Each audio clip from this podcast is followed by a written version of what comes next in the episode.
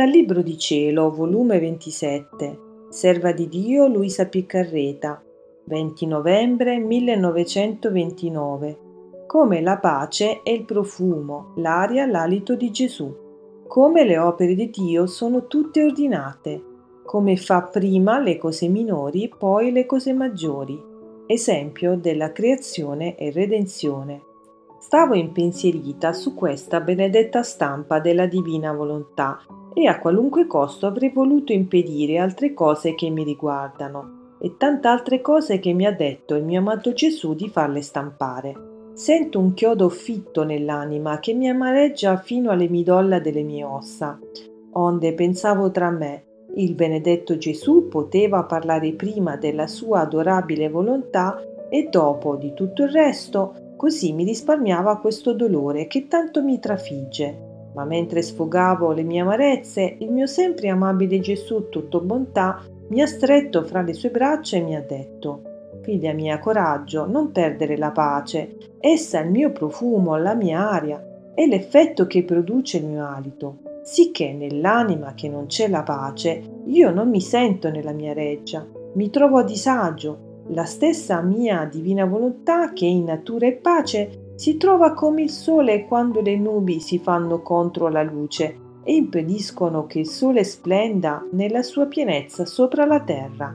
Si può dire che quando l'anima non è tutta pace, siano qualunque le circostanze, è per lei una giornata piovosa e il sole della mia volontà si sente come impedito di comunicarle la sua vita, il suo calore e la sua luce. Perciò quietati e non mi formare le nubi nell'anima tua. Esse mi fanno male e non posso dire sto in questa creatura con la pace perenne, con le mie gioie e con la mia luce nella mia patria celeste. Ora, figlia del mio volere, tu devi sapere che io sono ordine e perciò tutte le opere mie sono ordinate. Guarda come la creazione è ordinata. Lo scopo della creazione era l'uomo, eppure non creai l'uomo prima. Se l'avessi fatto, non sarei stato ordinato. Devo mettere quest'uomo? Dove poggiarlo? Senza sole che illuminasse, senza padiglione del cielo che le facesse da stanza, senza piante che lo alimentassero, tutto era disordine. E il mio fiat riordinò e creò tutto. E dopo che formò la più bella abitazione, creò l'uomo. In questo non si vede l'ordine del tuo Gesù? Ora, anche per te dovevo tenere l'ordine e sebbene il nostro primo scopo era il farti conoscere la nostra volontà divina affinché regnassi in te come il Re nella sua propria reggia e dandoti le sue lezioni divine, potessi tu essere portavoce di farlo conoscere agli altri. Però era necessario, come nella creazione, preparare il cielo nell'anima tua, tempestato di stelle, poi sei tanti detti delle belle virtù che ti ho manifestato io dovevo scendere nel basso della tua volontà umana per svuotarla, purificarla, abbellirla e riordinarla in tutto. Si può dire che erano tante specie di creazioni che facevo in te.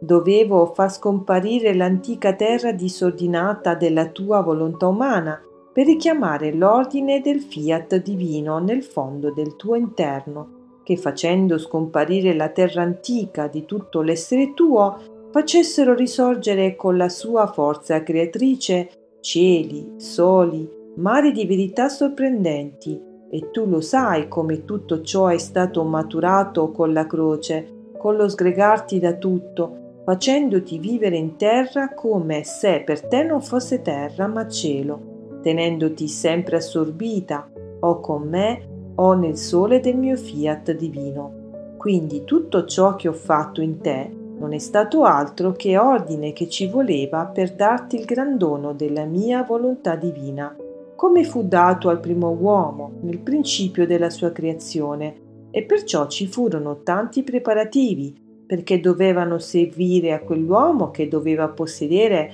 il gran dono della nostra volontà come sua prediletta eredità. Simbolo questo dei grandi preparativi fatti nell'anima tua, Perciò adora le mie disposizioni e ringraziami con l'essermi fedele. Altro esempio è la mia redenzione. e come è necessario fare le opere secondarie per ottenere l'intento di formare le opere primarie ed uno scopo prefissatoci, la mia discesa sulla terra col prendere umana carne fu proprio questo, di rialzare l'umanità e dare i diritti alla mia volontà divina, di regnare in questa umanità, perché con regnare nella mia i diritti d'ambo le parti, umani e divini, riacquistarono il vigore. Eppure si può dire che io non ne feci motto, appena qualche parola, facendo capire che io ero venuto nel mondo solo per fare la volontà del Padre Celeste, per farne comprendere la sua grande importanza. E in un'altra circostanza dissi e mia madre mie sorelle mi appartengono quelli che fanno la volontà del Padre mio. Del resto tacqui, e mentre era proprio questo lo scopo di costituire il regno della mia volontà divina in mezzo alle creature, perché era giusto che non solo dovevo mettere in salvo le creature, ma dovevo mettere anche in salvo la mia divina volontà con ridargli i suoi diritti sopra ogni carne, come l'avevo dato sulla mia, altrimenti ci sarebbe stato un disordine nell'opera della redenzione ma come potevo venire per mettere in salvo le creature i nostri diritti divini, quelli del nostro fiat, farli andare a sfascio?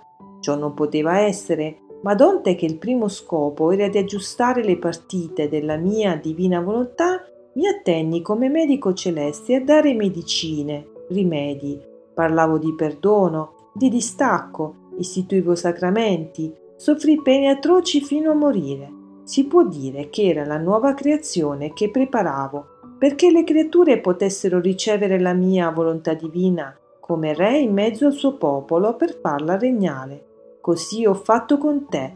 Prima ti ho preparato, ti ho parlato di croci, di virtù, d'amore, per disporti ad ascoltare le lezioni del mio fiat, affinché conoscendolo lo amassi e sentendo in te il gran bene della sua vita, tu volesti dare la sua vita a tutti, facendolo conoscere, amare e regnare.